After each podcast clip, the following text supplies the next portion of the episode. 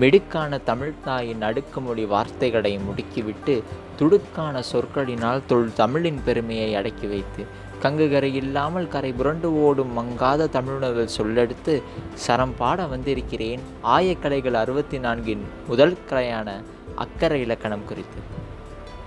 மொழி ஒரு கலை மொழிக்கு வரம்பு இலக்கணம். இலக்கண திட்பநுட்பங்களை ஆராய்வதும் பகிழ்வதும் ஒரு கலையே எனலாம். இலக்கண மரபு பற்றிய நூல்களையும் பேச்சு மொழி இலக்கணம் எழுத்து மொழி இலக்கணம் ஆக்க இலக்கிய இலக்கணம் என ஆய்வை விரித்து அலசுவது அக்கறை இலக்கணம் எனப்படும். தமிழ் இலக்கண மரபிலே அகர முதல எழுத்து என திருவள்ளுவரும் ஆ கரவுயிர் போலறிவாகி என்று திருவருட்பயனும் ந கரவிருவாய் முப்பதென்ப என தொல்காப்பியமும் விளம்புவதனை ஈண்டு என்ன தோன்றுகிறது? தமிழ வாழ்வின் சிறப்பினை இலக்கணம் என போதிப்பது தொல்காப்பியம். பல்வகைப்பட்ட வரலாற்று மூலங்கள் மொழி சார்ந்த மூலமும் ஒன்று. தமிழர் வாழ்வின் சிறப்பினை எடுத்தியம்பும் மொழி சார்ந்த மூலங்களுள் முதற் சான்றாக திகழ்வது நம் தொல்காப்பியம். எழுத்து சொல் பொருள் எனும் முப்பெரும் பிரிவினை கொண்ட தொல்காப்பியத்தில் எழுத்து சொல் எனும் இரு அதிகாரங்கள் மொழி இலக்கணத்தை பகிர்வன என்பதனை அறிஞர்கள் ஒப்புக்கொள்கின்றனர். பொருள் அதிகாரம் தமிழ் மக்களுடைய வாழ்க்கைக்குரிய இலக்கணத்தை கூறுகின்றது என்பர் ஓசாரார். இலக்கிய கோட்பாட்டை வெளிப்படுத்தி நிற்கிறது என்பர் சாரா.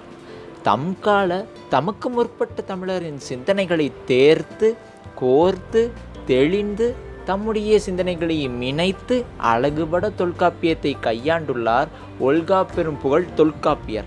பற்பல அறிவுத்துறைகளின் வளர்ச்சியில் அறிவியல் அணுகுமுறைகளின் துணையில் பல்துறை ஆய்வின் வாயிலாக தொல்காப்பியத்தை புரிந்து கொள்ளும் முயற்சி இன்று அறிஞர்களிடம் காணப்படுகின்றது.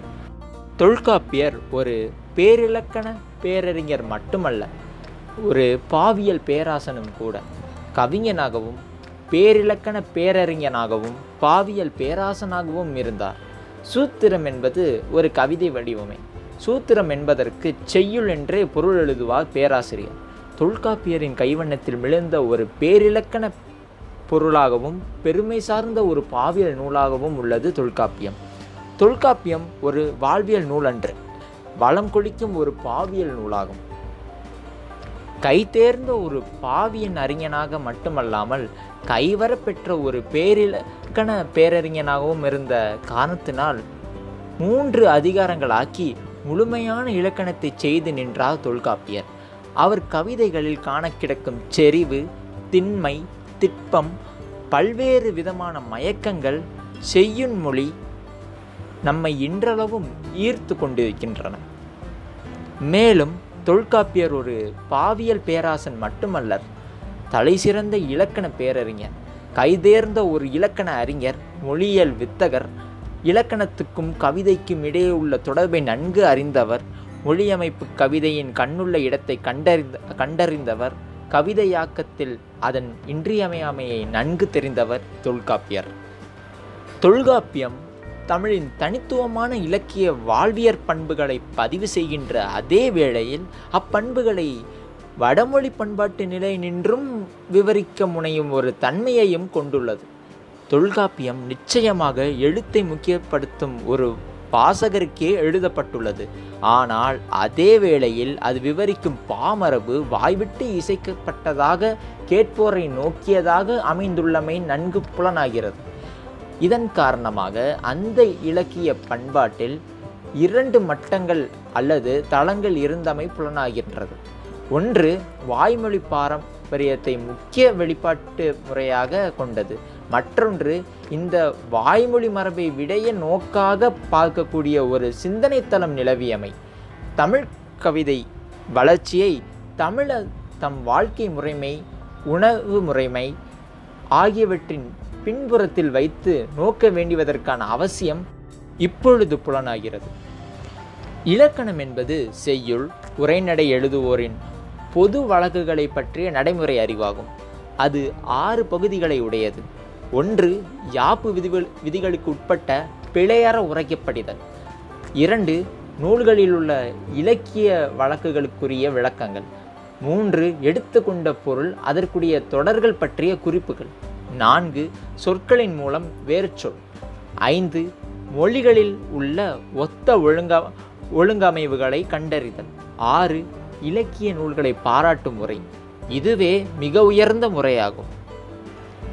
ஐந்திலக்கண மரபு எழுத்து சொல் பொருள் யாப்பு அணி எனும் விடயங்களை பேசுவது உள்காப்பியம் முதநூல் நன்னூல் வழிநூல் இலக்கண சுருக்கம் சார்பு நூல். பதினேழாம் நூற்றாண்டிலே பிரபந்த இலக்கண நூல்கள் தோற்றம் பெற்றன.